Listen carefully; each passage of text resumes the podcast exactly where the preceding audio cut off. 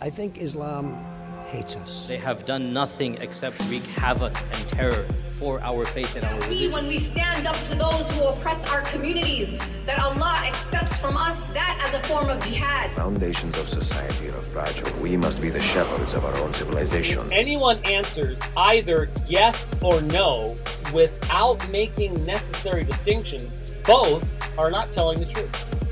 They're lying. Father, we pray that your word will become a hammer that breaks rocks into pieces. That you will raise up in this nation pulpits and prophets that will call the nation back to repentance. Will you distance yourself from those who think differently, or will you join us at the table and talk about what is really important? This is the Al-Maida Initiative, conversation without compromise. I don't actually have coffee in this. I have 7-Eleven guava drink, but I put in a coffee cup to make myself look more adult. Well, this coffee uh, reminds me of the Bangladesh time and Dubai, because uh, this is a Nescafe. Pretty much people don't drink Nescafe here, and yeah, it's been after a long time I've been drinking this, so it's quite a wonderful. Good. I, I'm in Bangladesh or somewhere. good, good. I've never been to Bangladesh, but I have been to Dubai. Yeah, How much time have you spent there? Dubai. I've been there uh, pretty much whenever I was traveling uh, back home, and I just had a layover for two three days. Pretty much I've been there two three times. Okay. The it's an interesting country. interesting country. I would say it's an uh, westernized uh, Arab country. That was what was most surprising about it to me because I landed about one in the morning. So if you're there at night, you go to the airport, the rental car place, you drive on the freeway, then you get to the hotel. Yeah. You would not if if you if you weren't told, you would not know you've left America. True, because uh, most of the people just tell me, uh, and even when I was there, I just saw uh, the roads, uh, the construction, and even the freeways are designed as American. As I say, that is totally westernized, and um, it's a catchy, eye-catchy uh, spot for the tourist. And you know, the tourists are mostly from America and the Europes and other places. Those have exotic money Mhm. to spend in Dubai and they go there for the holidays. So totally the city of say Dubai is designed in that way so that they can comport people easily. Yeah. Well, they're obviously doing something right in that there's a lot of people living there, but at the same time, it kind of feels like a hotel. Well, as I say, Dubai is a small, small place. Um, people just go there for maybe a couple of weeks, maybe a month. Um, the people who live there for a living, like most of the workers from the third world country, they live a miserable life. That's Yeah. sure. But Dubai is a place for the people who loves the luxury and uh, exotic things such as that you can uh, ride a taxi that is uh, Rolls Royce there, or maybe you're flying somewhere and uh, you're just using the private jets if you have the money, and you have the exotic hotels like Burj Al, and you have exotic islands like magnificent island. It's uh, man-made but beautiful, Palm Jumeirah. Yeah. So um, those are the things like that makes people feel that Dubai has something to give, and in in between, Dubai takes a lot of dollars from the people as well. Yeah, w- one thing I noticed in Dubai and other places I've traveled as well is that if you get outside of America, the it's not that the gap between rich and poor is bigger, but it's the way it's flaunted is bigger. So if you see somebody who's rich walking down the street in Dubai, you know that person is rich because they dress like they're rich. True, I believe in that. Um, but that's true. Like you know, um, the Dubai billionaires are in that way. It's not kind of show off, but they just maintain their standard. But some people, even who are billionaires, like Bill Gates, they still go to the Dick's Burger to eat burger, Yeah. and uh, he's way simple dressed uh, to show up in public. Yeah, and even even with Jeff Bezos, he doesn't he dresses up a little more than Gates does, but you see Bezos, you wouldn't think, oh, this here is the world's wealthiest man. He just dresses like a he doesn't even doesn't even wear a tie. Sometimes I believe that. Uh, sometimes I feel like uh, Mark Zuckerberg, the Facebook owner, he drives uh, a car that is less worthy than my car. Just a fun joke. I think uh, it's a wonderful feeling that you have the money um, uh, because uh, money can give you something to do. It's an ability, per se. Uh, but money can't give you the everything. No, That's for sure. cannot give you everything. Could give you a Batmobile. you know, everything has to pay back. There's a payback always. Uh, if you are thinking, um, if you're a business mind, um, if you're earning one dollar, you have ninety cents to spend somewhere. Probably people don't know, or people sometimes they know, but there is always bill. That's how it's called American dreams. If you want to fulfill American dreams, you need to uh, get there where the money is. But also, you should have a mindset that you gotta spend that money for your dreams. These days, dreams are expensive. Yes, and I think the American dream has become more self-indulgent than it once was, because there's there's there's two there's two types of ambition. One is this ambition for greatness and to do great things, and there's also an ambition to have nice things, and sometimes those things align. And I think often if you're trying to do great things, that's usually going to be a benefit to someone. Not necessarily, but you know, often it is. From there, it comes about uh, a topic called purpose. Every single thing that we do, it has a purpose. Even if you're earning money, it has a purpose. Purpose, you cannot earn it right away, I believe.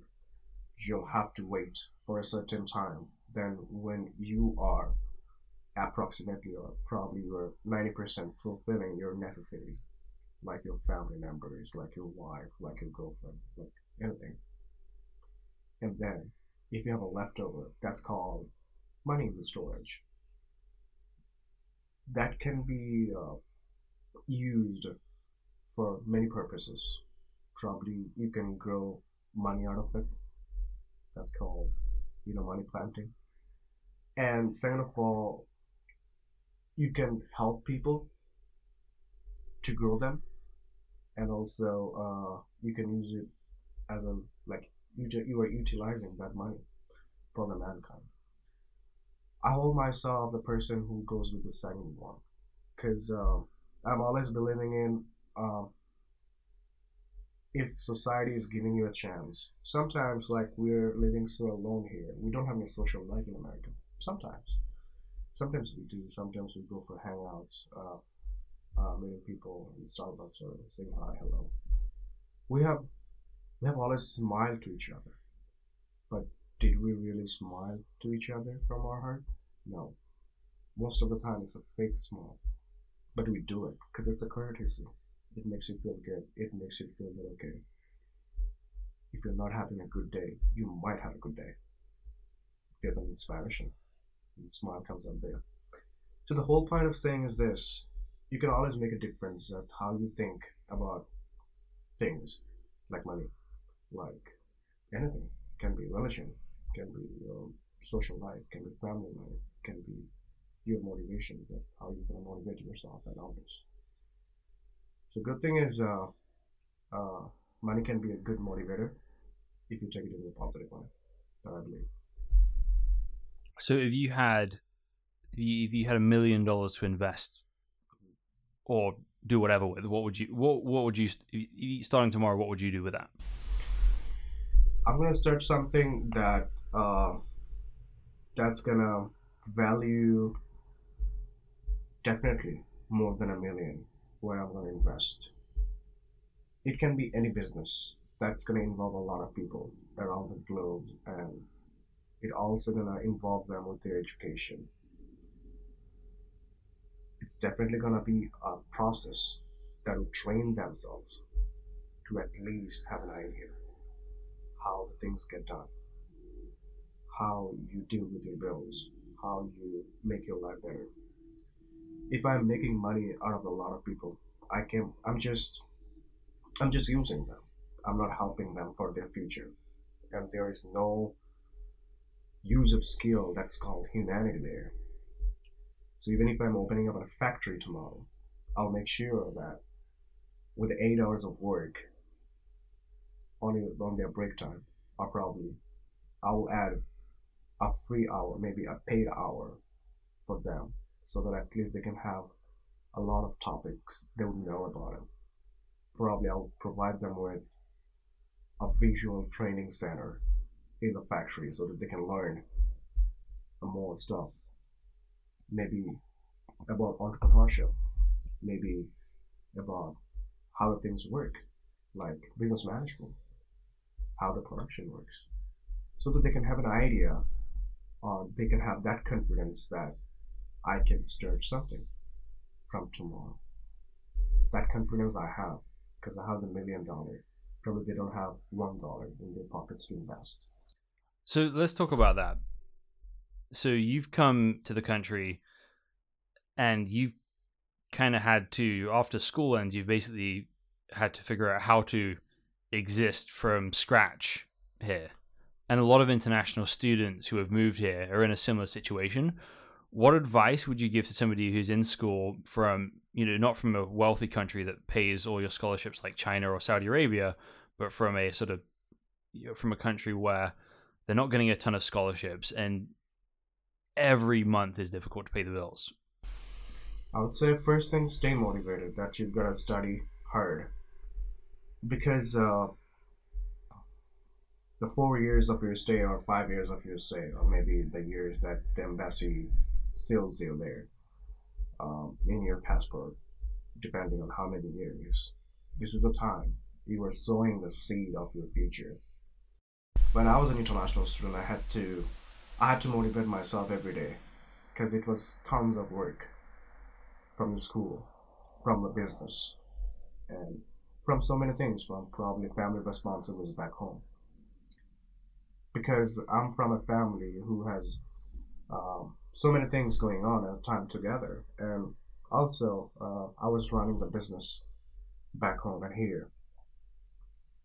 So you'll have to be always focused. Student life, as an international student life, is uh, nothing but working 18 hours every day. You will have to literally function with your brain for 18 hours. If you can, you'll succeed. Four years, probably approximate if I just uh, cut off the chilling hours or chilling days, maybe 1200 days from your life. If you can do that, if you're staying motivated, if you're budgeting your time, money. So also if you're utilizing your opportunities.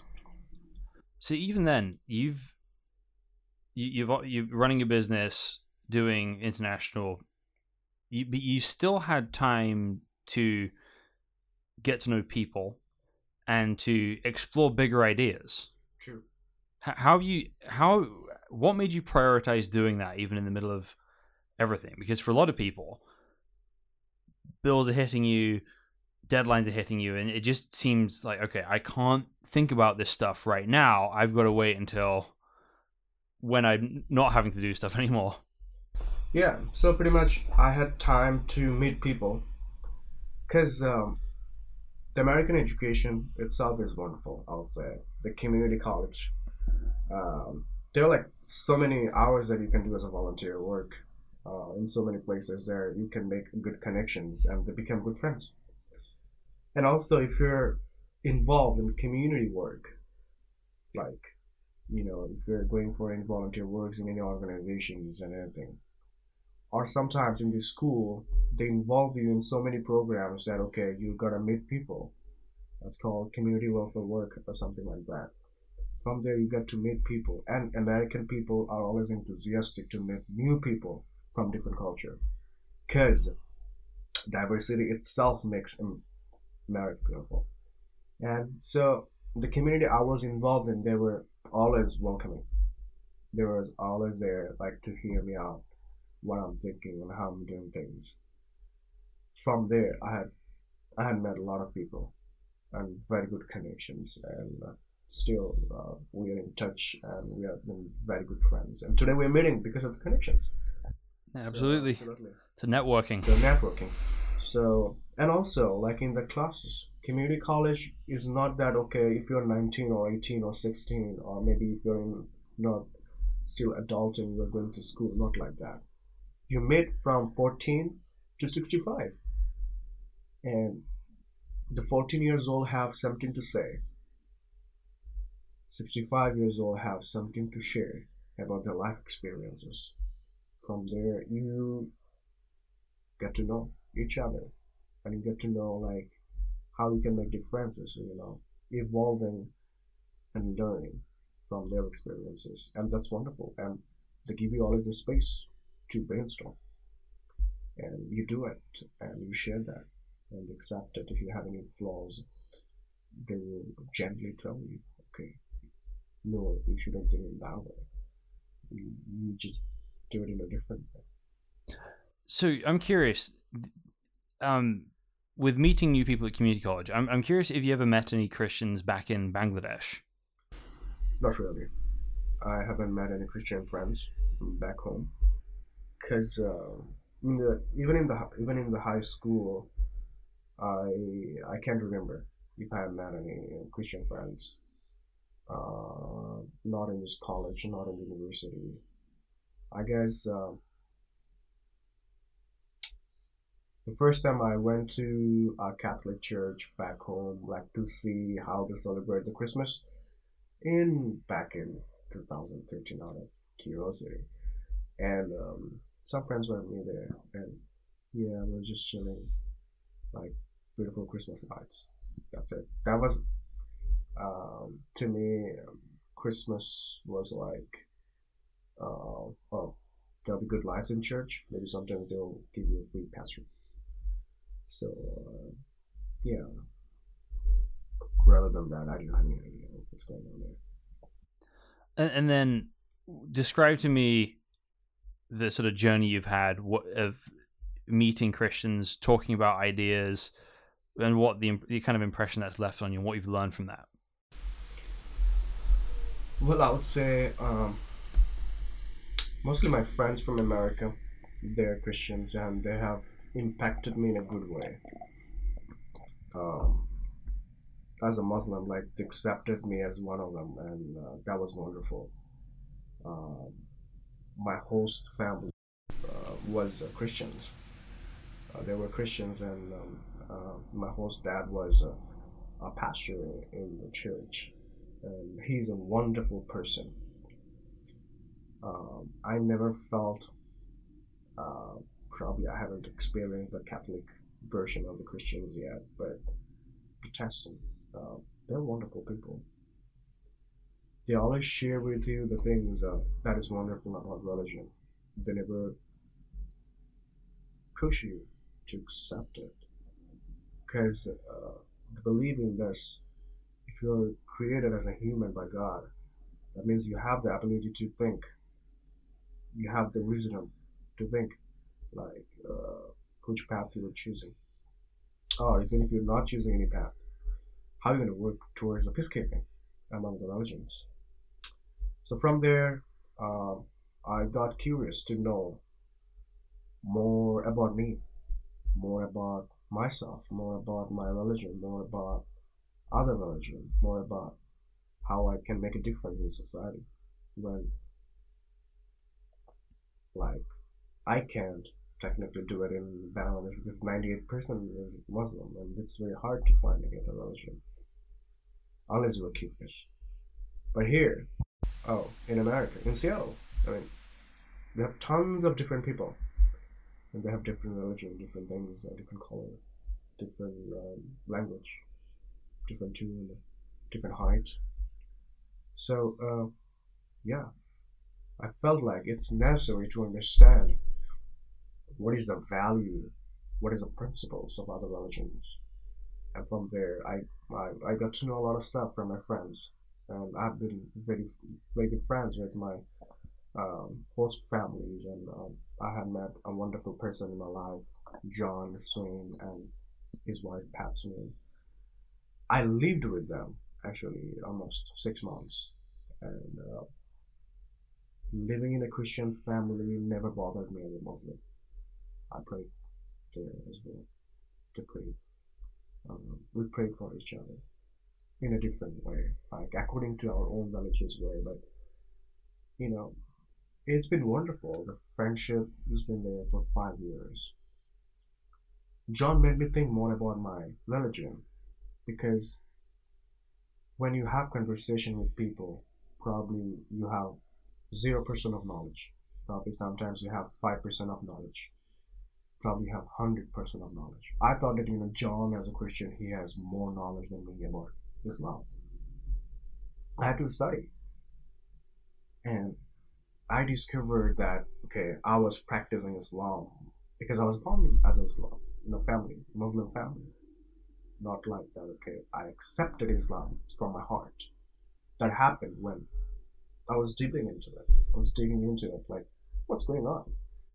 So, so when you when you go digging into it, where are the places? Where's the location that you dig? Mostly believe history, how you can relate yourself that you are uh, going towards the truth. Truth versus truth. You need to understand like how the principle works. The basic principle differences. Why the christianity differs from islam and maybe uh, why a christian probably thinking different than a muslim so from there like ideologies, why ideologies are different. Why Islam said that there's not going to be prophets after Muhammad sallallahu alaihi wasallam, and why Christian people believing in a different way. So yeah, so basic differences. And one of the funny part, I would say it's a fun part, because we also tried to find the similarities between two religion and we worked on it. And we find so many similarities because uh, it's just a vice versa. Probably from the principle is same. You have one creator. But as the messenger via the messenger you guys get different or maybe we got different the belief system so, so one of the key things I think I discovered when when looking at this is is basically I think we have very different ways about relating to authority, or, or not, and not necessarily. I'm not necessarily talking about human leaders, although it covers that. So let me let me let me pitch to you my my understanding of the general Sunni view of where you kind of how people how people are supposed to sort of relate to Islam, and t- tell me if you think I'm being fair here. So, the idea is that every everything in in Mecca pre Muhammad is the Jahiliyyah, right? The ignorant time of ignorance, and everyone everything's tribe, everything's power, everything's multiple gods. Yet there's one person, Muhammad, who's willing to stand against the whole community and say, no, no, no, this is not right. There's only one God.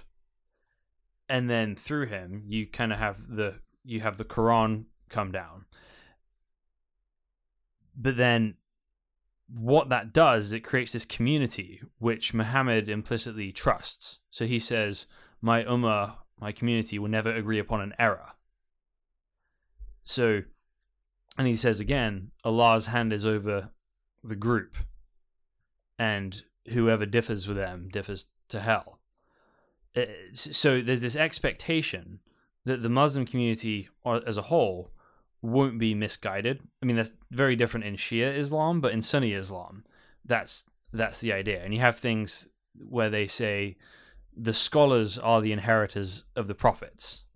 So you have the prophets come down, and you have the rightly guided caliphs in Sunni Islam, at least from 1200 onwards, and then you have this community of the the ulama, led by the ulama, who kind of guide, who kind of guide the community, and give them an ideal of what it, uh, of what Islam is supposed to be, because you have the Sunnah, right? You have the Quran, you have the Hadith, you have the Sirat literature, the biographies, but it's so vast that if you just try and dive into all that yourself, it's very, very complicated. I guess if you're not uh, willing to have the complicacy, you just do one thing. You just follow the lifestyle of Muhammad.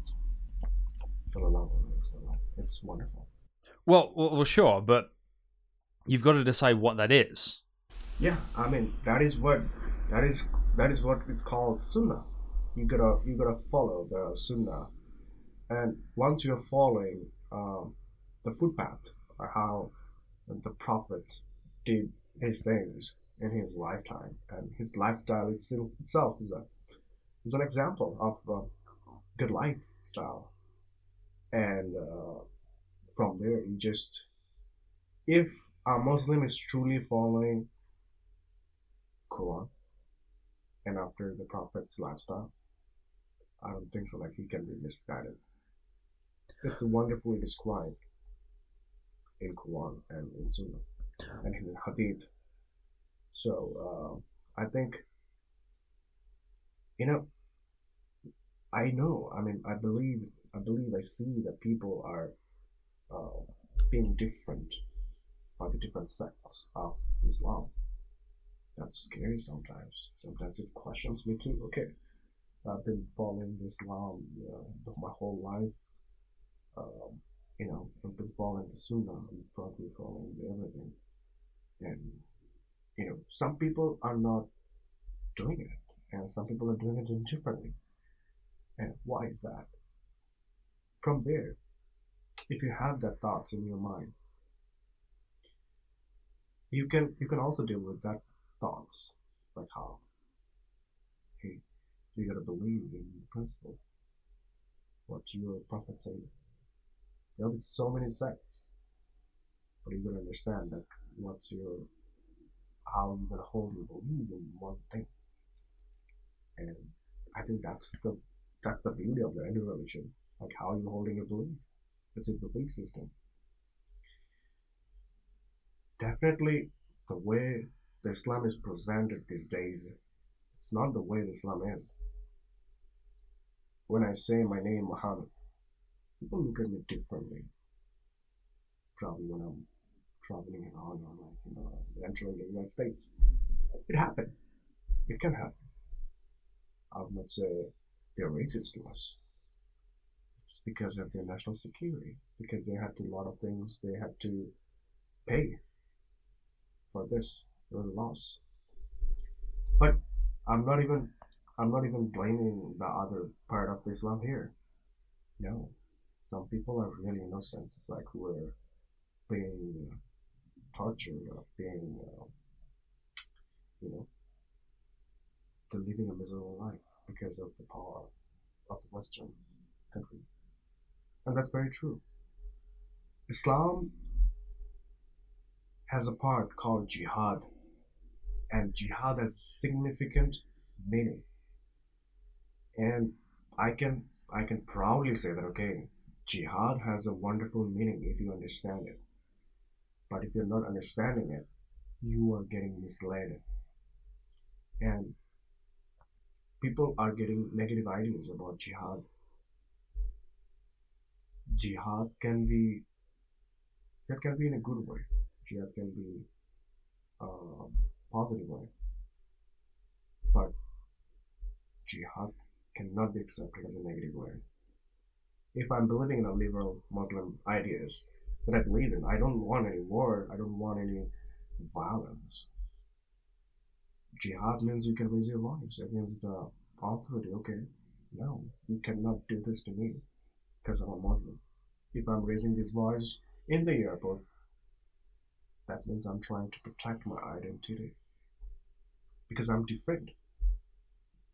That can be jihad. Simple, but people are framing it in a different way.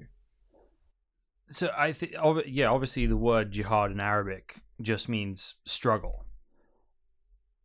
But at the same time, if you go to the Kitab al Jihad, the book of jihad in Sahih Muslim, the main theme of that is is warfare. So it's not to, and and even then, most Americans believe in a just war in some circumstances. So it's not just enough to say, okay, this has this this has rules regarding warfare, and that's bad. But I think jihad in the context in the Islamic world definitely conjures up images of warfare. And even the inner meaning means sort of warfare on yourself. True. When you were, when somebody is uh, dangerous to me, when somebody is dangerous to my religion, when somebody is invading me, invading me, and they're trying to destroy us as a nation, as they're trying to destroy the identity of prophets and Islam. We'll have to, we'll not have to step back. We can step down, forward, for facing it. I told you it can be debate, can be warfare, as you say, it can be um, anything. And I think in the past, like if you relate to it, okay, mostly it's connected to the warfare because uh, in every community when it grows, like okay, let's let's get an example of Greater Seattle area. It's not like it was not like that today, right? It was way different when it was 1950s, maybe 1940s. Who didn't know about Washington? Like people like okay, New York, Harvard, but mostly the birthplace places, Texas. Nobody even knew. I didn't even know like there's a state called Washington. I heard about Seattle maybe, uh, but who knows? I met an American guy who came to my school in England, and I asked him he, if he was. He said he was from Washington. I said, "Oh, the city or the state?" And he's like, "Washington's a city, man. It's not a state." He was from so, DC. Didn't know this one existed. So, uh, yeah. So, from there, you'll have to be vested if you want to grow as a community. And Islam did it too. And before, it was decided by the words. And if you think in that way, that means okay, I can accept it. Islam got spread by the wars. They won the battles and they established the era of Islam. And that's wonderful. Because, like, they came up with the truth and they preached to people. You definitely cannot show me an example when Islam was getting spread. There was a violence from the Muslim people. Like, okay, if they own the battle, they have been nice to the people. They give them the opportunity to educate themselves in an Islamic way. They, they let them follow. Even the uh, the guys who were fighting against them, those were caught. Even they were trained in Islamic way so that they can have a better life. And that's wonderful. That's that's the whole point of having jihad in your life. And I don't believe that there is nothing wrong in it. But there's a huge different difference between the invasion and jihad.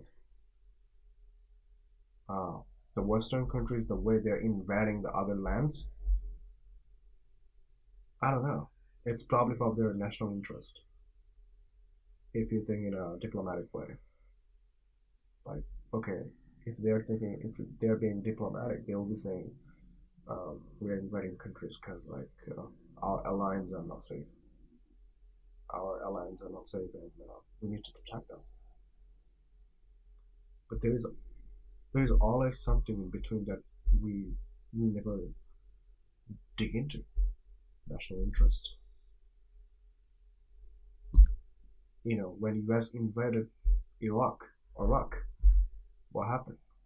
They invaded the whole country. who is getting all the resources right now? Who is uh, using all the resources in Iraq? United States. So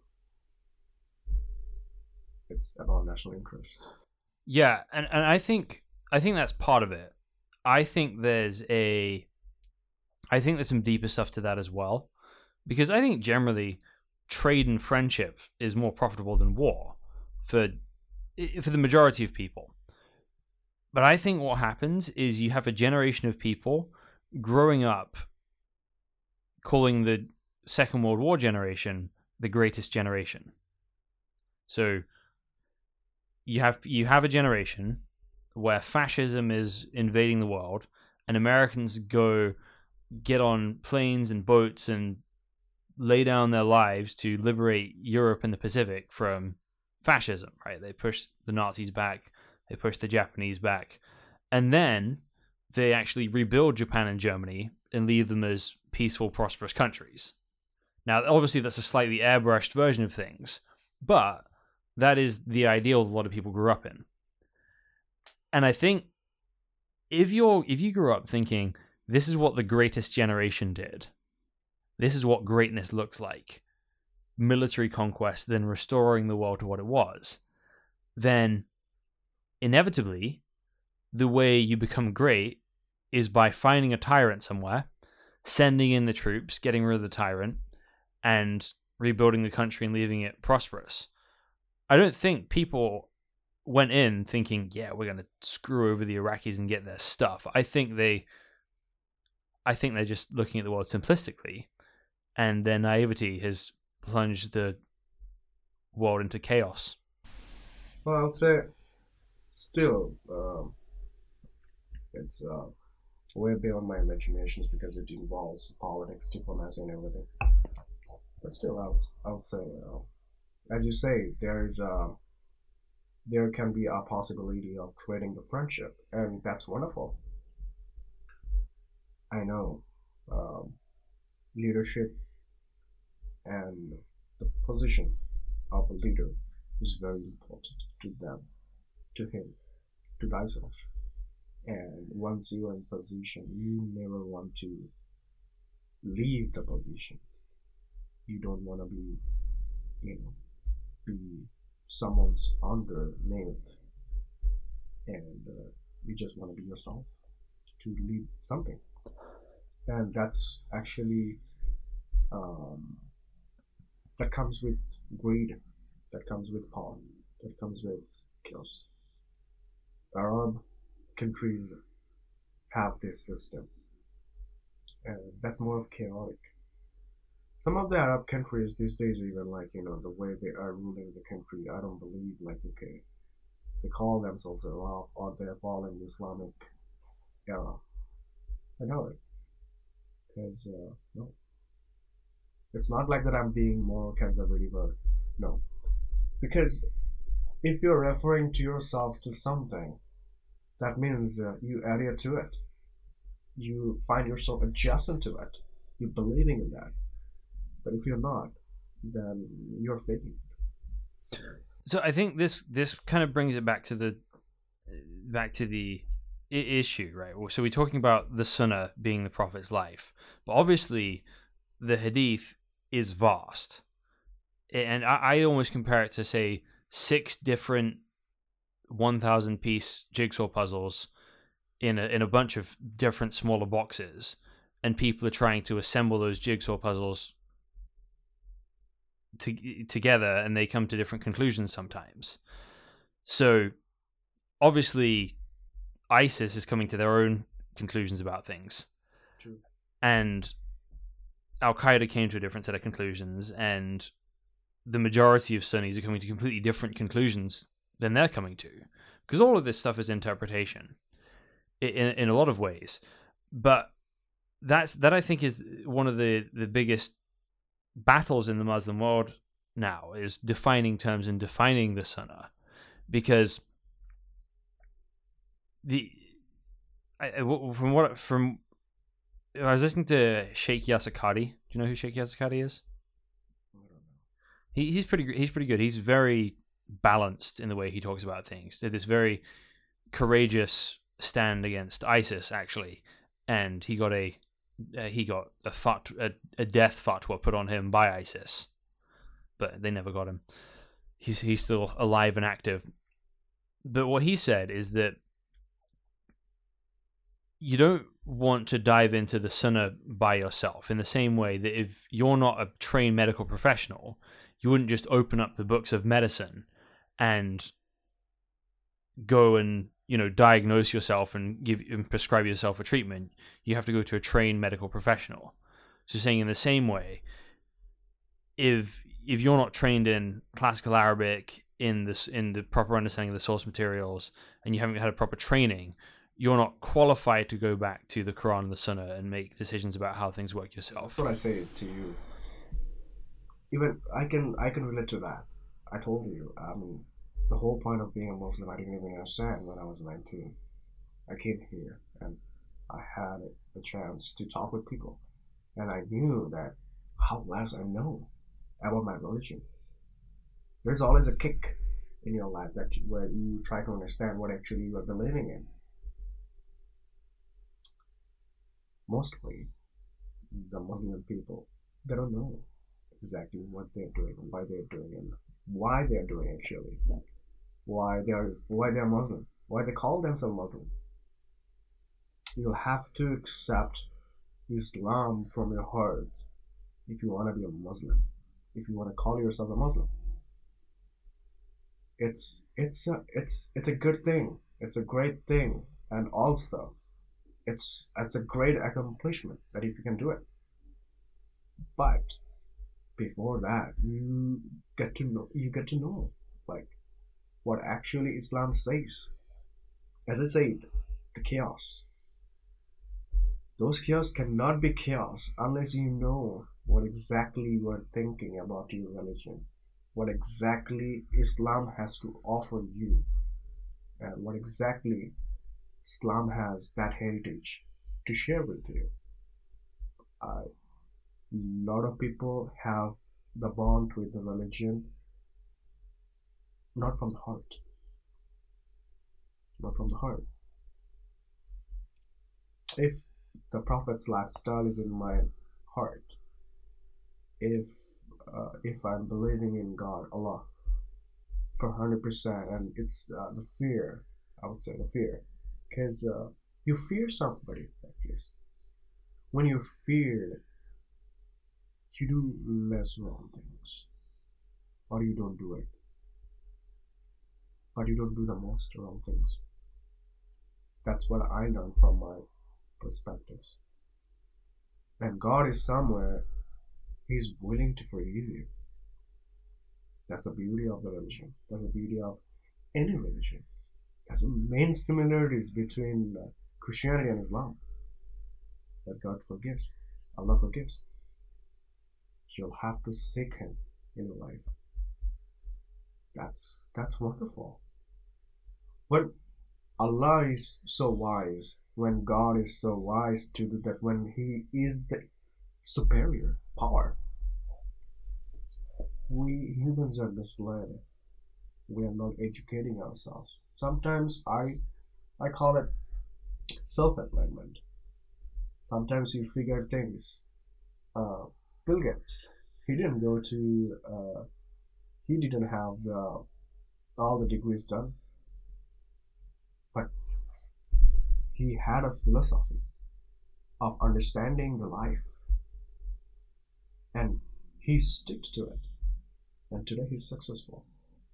Not because like he has money or he's the richest not the richest like i don't know what's the number right now and he has money. No i'm not saying for that he's successful. I'm saying because he has done so many things for the community.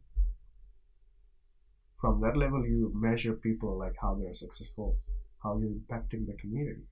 So the same thing the islam community the muslim community should understand that conservativeness towards religion you know it, this is the time to lessen up to lessen up to be more more more open to the changes I'm not saying accept the changes.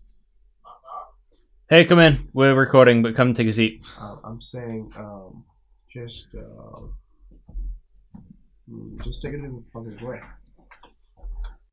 So, i- in that, when you say, so, so clarify exactly what you mean by you're liberal and conservative here, and what you want people to take away from that, and how you're hoping people will think about things.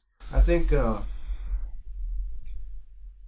the conservativeness or extremism is this: uh, you'll have to um, definitely believe in the principles of any religion that you become the followers of that religion for sure. That you're doing it, that is for sure, and that you don't question about it. But when you question about it, there should be someone like who makes you understand like why this makes sense, why it has logic, why it has um, nothing to do with the changes maybe sometimes. Prove it to me. There should be more explanation rather you know exposing yourselves to the atheism. Do you understand like what I meant? Yeah.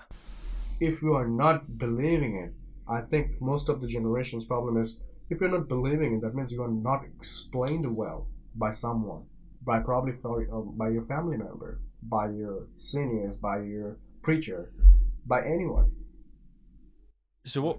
So what's actually really interesting here is that this is this is a battle that's been going on through pretty much the entirety of Islamic history, because you've got in the golden age of, of Islam, you have a school of thought called the Mu'tazilites, and the Mu'tazilites believe in exactly what you're saying, right? You test ideas, you use logic to examine everything, but then towards the end of the Islamic golden age, you've you it really gives way to the idea of okay, you don't ask too many questions the idea of is taqlid, right? The questions have been answered. Find a scholar who you respect and imitate them. Yeah, what I see is that sometimes the people, mostly the Islam, I mean Islamic oriented people, they just give up. They just give up. They don't question. I, I feel I feel so bad. Why? Because you must ask the questions when you don't know something. That's the first thing you do when you're lost. You ask someone, "Hey, which way goes there?" So you cannot be lost. I mean, God hasn't created you in that way that you'll be lost all the time. You have a purpose. Whole point of being a human is that you have to have a difference in your lifetime. In anything, maybe in your family life, maybe in your relationship, maybe in your uh, any of the things that you do. Maybe we're talking right now. We're we're influencing each other to think. You are influencing me to think.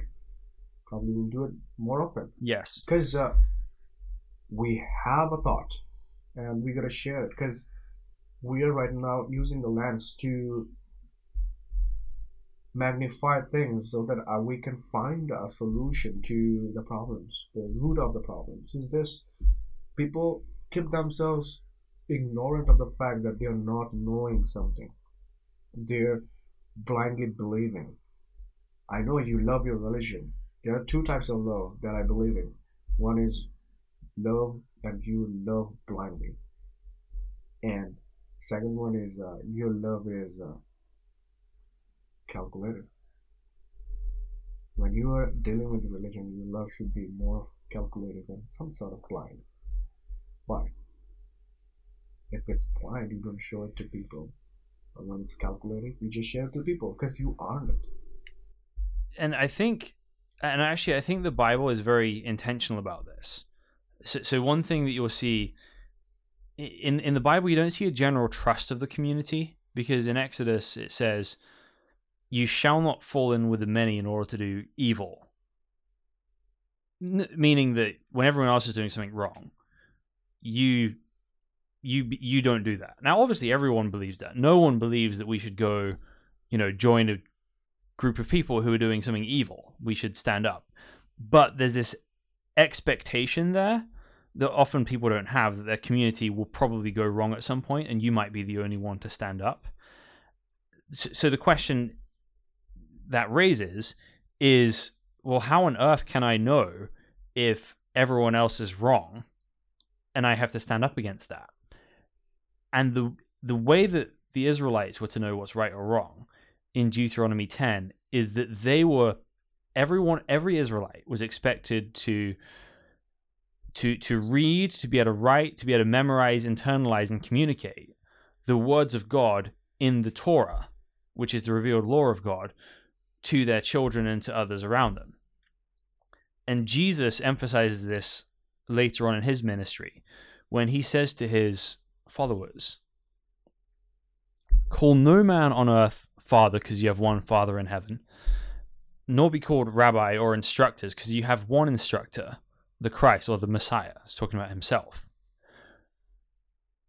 And what that expectation is, is that each and every person who believes should have an understanding of God's written words and what they mean. And because the context is actually contained within the Bible, you, that means you have a standard by which you can always test what your teachers are saying. So, Second Timothy says, all scripture is breathed out by God and is useful for teaching, rebuking, correcting, that the man of God may be complete and equipped for every good work. So, the doctrine of the scriptures in Christianity is that God has spoken clearly enough and that you're able to understand clearly enough that you actually have the capabilities to understand his words yourself. And then Paul, who's actually an apostle, right, who has prophetic gifts, he goes to a new town in Acts 17 and it says, These Jews here in Berea were more noble than those in Thessalonica because they searched the scriptures daily to see if these things were true. That's not to say that they were really, really cynical, because that's not a great world to live in where we're always very suspicious of what everyone else says, but it's more of an attitude of when somebody says something, says, oh, great, sounds good. We're going to check this, though. We're going to make sure this lines up with what God has already said. And through that, you get the standard to be able to test yourself, to be able to test your leaders, and to be able to test the world around you. So you should always be interacting with the truth. You should always be learning from the truth, and you should always be seeking for what God says through through His Word, because that is sufficient for everything you need to know as as a believer. Got it. I mean the same thing. Like I would say, like as you say, like it's uh, it's also relates to my religion as well. The idea of uh, how you can be there, how can be there with the tool, the right tool. I think most of the people are misled today from any religion because they don't utilize the tool. You have the tools already. You said it's God's words. That's true. I mean, if you're reading any any holy book, it doesn't say any evil things. It always says in the favor of the mankind, or maybe you, how you live a good life. That's a similarity, and that's wonderful uh, between the religions. But unfortunately, this is our this is irony that okay, people are wise enough, but some people are out there from any community, those who are not understanding. So that's what my motto is. Whenever I talk to people, I just feel like okay, um, you'll not have to be extreme with something.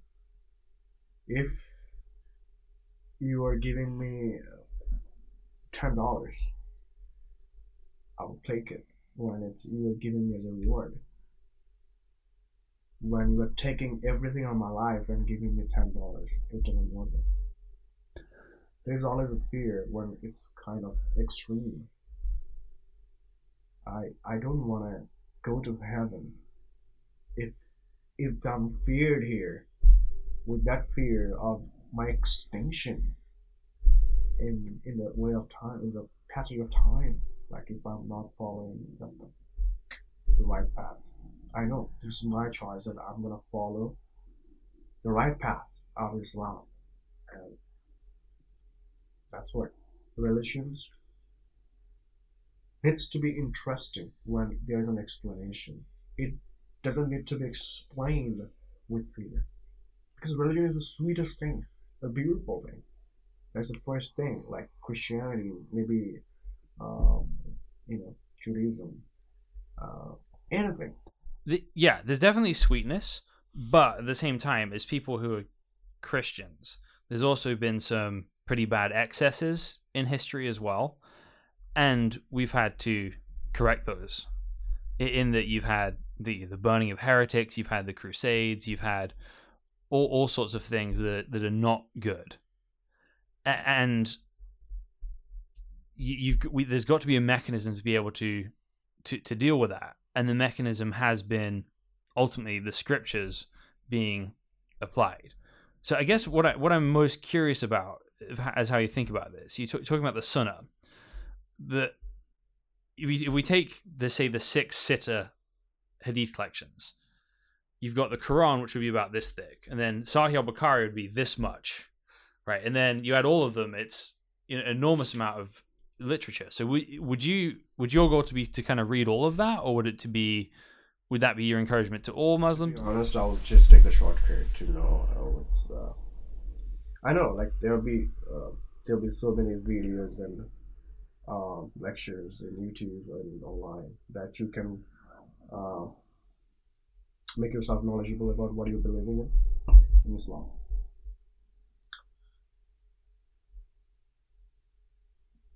From there, there's an idea.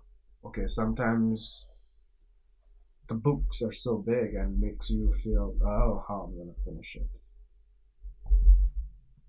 So there needs to be some process or something like that. Okay, I can find it. I can, you know, modernize a little bit, and we can work on it. And if I'm given an opportunity, definitely I'm gonna work on it, so that people can find the ideas easily I'm searching something YouTube, okay, that pops up with something, and that's wonderful.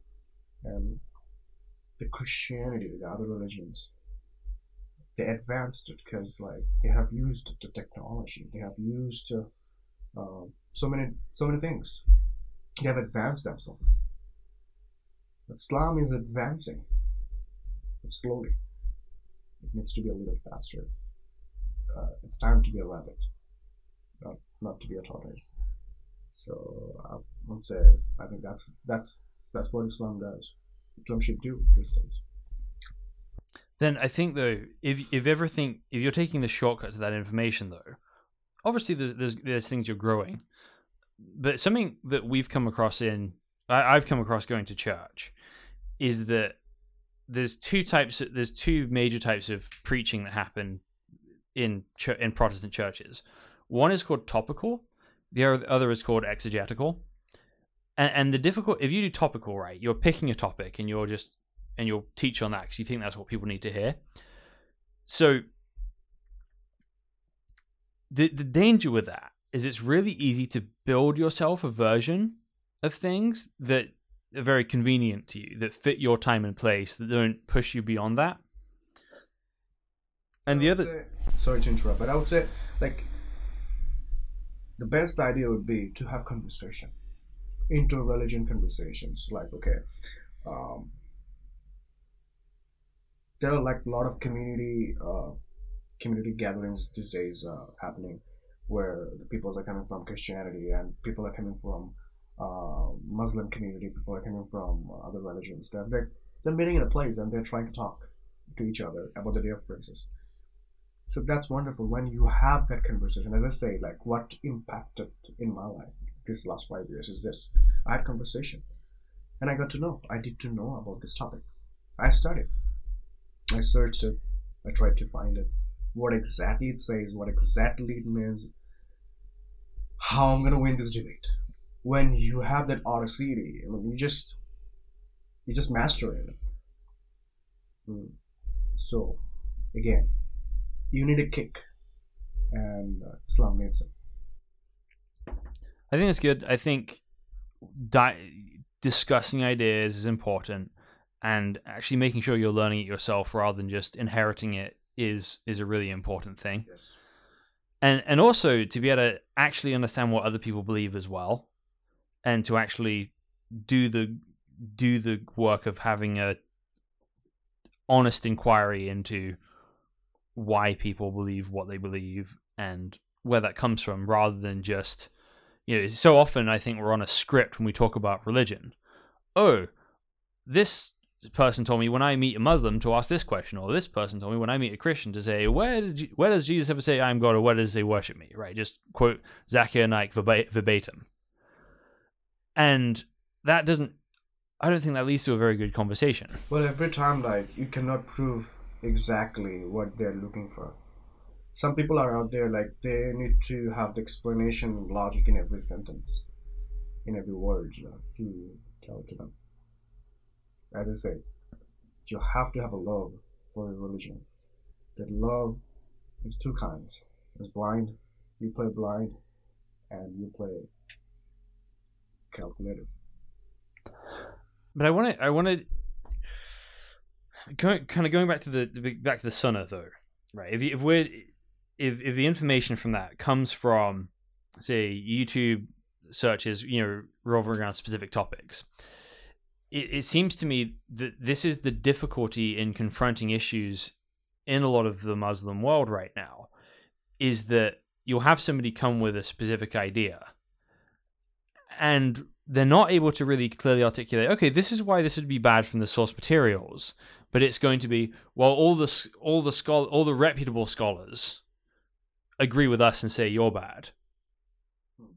and then Al Qaeda's or the Muslim Brotherhood scholars will say, no, no, no, no, no, your scholars are compromised. Our scholars are the ones that have a true interpretation of this, and this is the correct way to interpret the Sunnah. And so it ends up being about power more than persuasion because it's basically my scholars versus your scholars, and you're basically choosing which scholars you find more compelling. That can be happening only because of the power and how um, these organizations get into the power or how they got influenced. You can influence people in a bad way, you can influence people in a good way. Islam teaches people to influence people in a good way, in every way possible. Islam doesn't believe in violence. Islam doesn't believe in um, the way Islam is presented these days in the seminar, in the TV shows, in debates, in anything. Islam is a peaceful religious community and that stream has always been there. But again, when you say Islam is this, Islam is that, ultimately what you're appealing. You're going back to the heritage time, but going back to the principles of Islam. When you study them, you find it. Okay, Islam does that things in a way, and uh, it cannot be violent. But again, right? You're talking when you're talking about the the the time of its origin. You're ultimately talking about the records we have of it in the Sunnah. Mm-hmm. And some Sunnah are absolutely going to agree with what you say.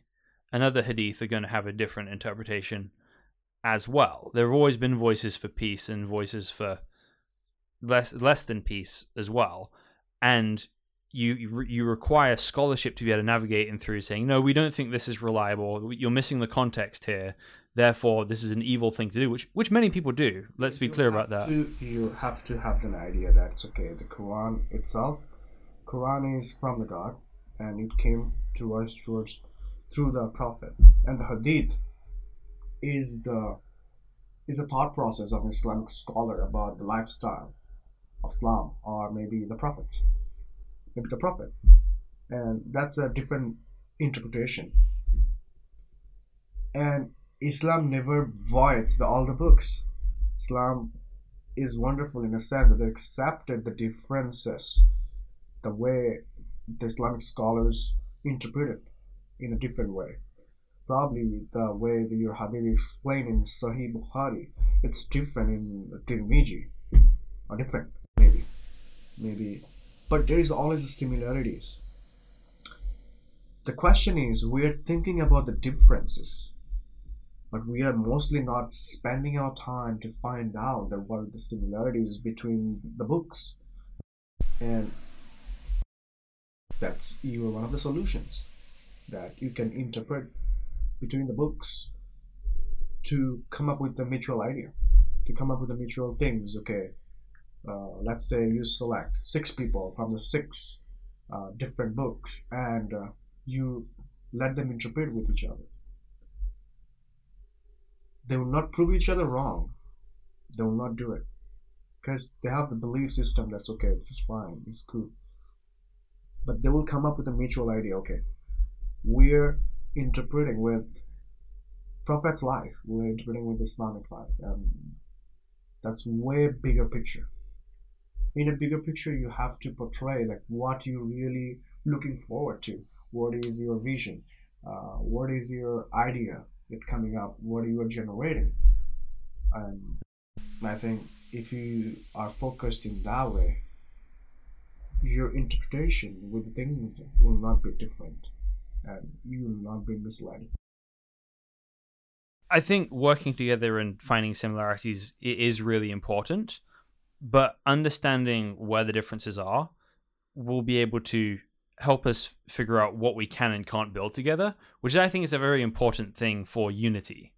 So, so for, for example, now, if you believe in nation states, for example, is the ideal that the world should exist in, then you're going to have a different idea to somebody who believes that a khalifa is the way that the world should be. Now, you might have lots of other things in the middle that you can work together.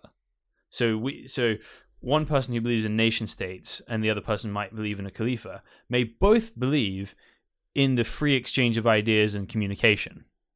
So what we could build together is a university. What we couldn't build together is a nation.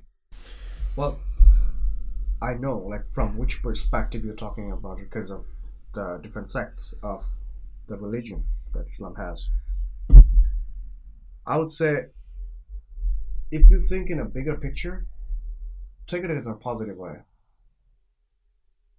There's so many, um, so many parts of Islam these days. So many people are believing in different different sects, and uh, people have conflict with each other, understanding the terms and the conditions and you know the principles of different sects. And but if you're really follower of sunnah and if you're the follower of islam you'll stick to one point. That's from there the idea of belief system starts. That exactly why i'm following this sect. What it offers us why it has historic interference that I'm, I'll be following. Why it has so many things to uh, give me. Why it has, uh, why it's been uh, better than the other. Or maybe why when we are thinking about the differences, accept it, let them follow. Still, the whole point is, at least they're following a religious life. Who cares I'm a Sunni? Who cares I'm a Shia? Who cares I'm an Ahmadi? Who cares that I'm an Wahhabi? I'm following and performing the principles of Islam. Period. No difference. Um, but when it's up to the interest of the whole Islamic nation together, the whole world, you cannot be diplomatic there. Do you understand what I mean? Yeah. Like when it up when it's up to Christianity, Catholic, Protestant, and so many other sects. Maybe I don't know. I don't. I don't know. They're together. Here, the Islam falls. Not Islam falls. The followers of Islam fall. That they are not united. The Islamic leaders need to be united for the betterment.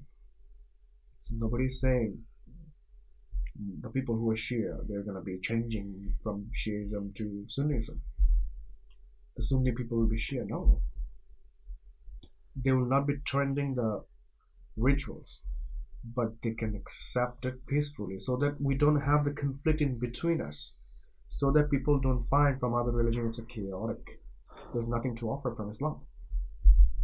The and I think that is the, that is the beauty of of nations, right?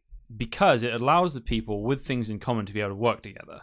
So, for example, a Sunni and a Shia, for example, both want to provide money and look after their families. So a Sunni and a Shia could start a business together. If they believe in a free exchange of ideas, they could start a university together.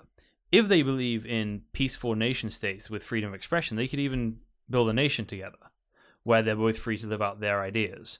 But as soon as you want to start having a singular vision, as soon as your vision of unity is connected to one powerful brand, that's when unity becomes more difficult because then, well, what happens to people who are out of the brand? That's what I say. Like you'll have to be accurate with your ideas, and you'll have to be strong and bold with your ideas. That's nobody can change your ideas and vision. You'll have to be united, as in united, united. I mean, for your prosperity, you'll have to be united. Uh, that's that's the whole point of peacekeeping. That's the whole point of getting the heritage back of Islam that it had before. You know, and I believe that's possible. People are waking up these days, and uh, it's wonderful. Like, see, I have so many Shia brothers here. I have so many Ahmadi brothers here. I have so many Christian brothers here. I have so many Sunni brothers here. I have so many other religious brothers too. They have so many things to offer. We are trying to build a community. We are not exchanging on our religious views. We are exchanging that, okay, we are religious. That is the idea. I'm not imposing my Sunni ideas in you. I can tell, okay, um, according to my Sunnah, this is wrong. I suggest you don't do that. I can give you a suggestion. I can't force you. Islam doesn't force you. That's the whole point thing that people have misinterpretation. People have misinterpretation about jihad. People have misinterpretation about how we do things, how Muhammad did things, how Allah decides the things for us. That pisses me off. Because you understand everything, but you don't get yourself united with other people because of your ego, because of your thousand, maybe 500 years of heritage. No, I don't. I don't like Sunni people because because they're different. I don't like Shia people because they're different. No. What is the sense of peacekeeping when you cannot be united? When you guys are at least holding yourself in the same religious roof that you are following Islam. Definitely you are following a different sects, but I'm still saying that why cannot be you cannot be a united nation together for your own betterment of your people. Of at least to hold yourself, uphold yourself, okay, Islamic is this. Some people get influenced by the power. Some people get influenced by, you know, the money. They are not thinking to relate yourself to the prosperity of the religion itself. So it's going down. Well, I think part, partly what it's tied to, right, is the Islamic calendar is is tied to the Hijra, which is when religion and state became one entity in Islam. So in Muhammad's time, if you read the Charter of Medina, he's clearly the highest religious official, he's the military commander, he's the civil administrator. He's all three of those things. And while there doesn't seem to be any clear succession of who's supposed to be next, unless you're Shia when you believe that it's Ali who's supposed to be next, the Khalifa is basically somebody trying to fill all those three roles. And when you're trying to fill those three roles, it's very difficult to maintain unity because religious ideas are immediately tied to political ideas as well. So, so what's actually been helpful of getting Europe out of that, because it was like that for a very long time, from about 800 AD to about 1500, is what Jesus says on his trial is, My kingdom is not of this world. If it were, my servants would be fighting, and so I'd not be handed over to you, but my kingdom is not of this world. So what you have in the Christian idea is you have this separation of powers that God has ordained governments to do a specific limited job, and He's ordained religion to do a a wider job, but it is spread through persuasion not through coercion. So I so I think anytime Islam has the same thing too. The- when you when you read the Quran, you have um, if you're becoming a Muslim, you have so many things to uh, believe in. That's called iman. You'll have to you have to have iman in those things. One of them is uh, the Holy Book, Holy Prophets. So, if as a Sunni, I I'm believing on those things. I'm pretty sure 100%. And I'm, I'm following Islam. But except the peacekeeping, since it became so chaotic, people these days don't care about, like, okay, reaching out other sects people about the thing. But they are reading Quran as well. If you properly read Quran, you will follow the Sunnah. I'm saying that. I'm a liberal Muslim. I don't have any problems, you know, attending, uh, you know, Shia families dinner. I don't care. I love food. So, but still, I'm saying that if you can, if you can relate yourself the words of the Holy Book, Quran, you shouldn't have any differentiations between your brothers. That's one thing. I told you the way Jesus interpreted with the people. Okay, there should not be any chaos among the servants. He said. We are saying the same thing. There should not be any chaos in between the people. But there's always a political things. There's always a diplomacy. There's always some people. No religion is bad. It's people who are bad. Not all the people. Some of the people. Those who are like virus. Those who are like bacteria. And they infect people in their thought process, in their brainstorming, what they're thinking and how they're thinking and why they're thinking that even. Like they don't have any idea. So where is that? Because if you Islam teaches the fitra, right? So everybody is supposed to be born neutral. So if the ideas aren't bad, are you saying that people are born bad or they're influenced to be bad? What what's in, what where is the bad coming from the influences Bad then? Coming from the influences. this like if I'm born as a Sunni, I'm following the trend of Sunnah because I'm born in a Muslim family who is following the Sunnah. When I'm born in a Shia family, I'm following the Shia trend. When I'm born as a Ahmadi, I'm following the Ahmadi trends. When I'm born as a Ismaili, I'm following the Ismaili trend. Because I'm born. I'm born and I'm studying about it and some sort of I'm convinced that why I'm following Sunnah, why I'm following Ismaili, why I'm following Shia.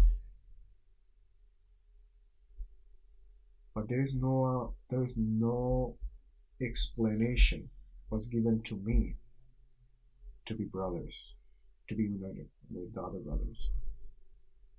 Personally, not not with me. And that's quite depressing. Because we're following we're we're under one roof of islam. Islam is our sword. But our sword is broken into pieces. How a nation would go up when you break the sword. Let's say next 50 years iraq will not be a great nation. Because the sword is broken. It's it's being rebuilt. You say japan 1940, the Second World War, where the Japan was. It had to work 50, 60 years to be what they are today. Yes. Dubai, where it was, it was just a desert. Like nothing is there. Today, you are going there to spend your pounds or maybe dollars. Why? Because it's rebuilt. The ideas. Why they're accepting the all the religious people obviously with their own rules and regulations. That's the beauty actually. That gives a sense of discipline. Yeah, and and I think meeting people and interacting with people is really helpful for that. In Dubai, big I think a big piece of that is a while ago, back when it wasn't very important, a group of Christians went over there and set up a hospital called Oasis Hospital in Al Ain, which is one of the Emirates, and it quickly became the best hospital in the Emirates. and all the rulers of Dubai were born in that hospital. All their children were born there. And when we're looking after each other's kids and providing things like medical care and services to each other, it's actually harder to alienate people, I think, because you're interacting with them regularly. There are so many Christian schools back home too, and those are great colleges. Those are great schools. Muslim people stand in the line for the admission forms to go for admission test. Because I was just gonna go to seminaries. I just gonna go to St. Placid. I wanna go to uh, if I'm a go, I'm, uh, I'm trying to go go to St. Scholastica's. If I'm if I'm graduated from the high school, I'm trying to go to Notre Dame College because those are the institutions that has reputations. And the way we are understanding the standard of an education institution or maybe a hospital, maybe maybe a mall, maybe anything. Why we are not understanding the value of our own? That's the biggest question. Well, I think that question is a great question for another episode. Yeah. I think we could do a whole episode on the, the sort of lost glory of Islam, of the Islamic civilization, and how to build great nations today and what the future looks like. But for now, thank you so much for having come on the show. No problem, James. It's been wonderful. And thank you guys for watching the Almeida Initiative podcast. We'll be back next week with another episode.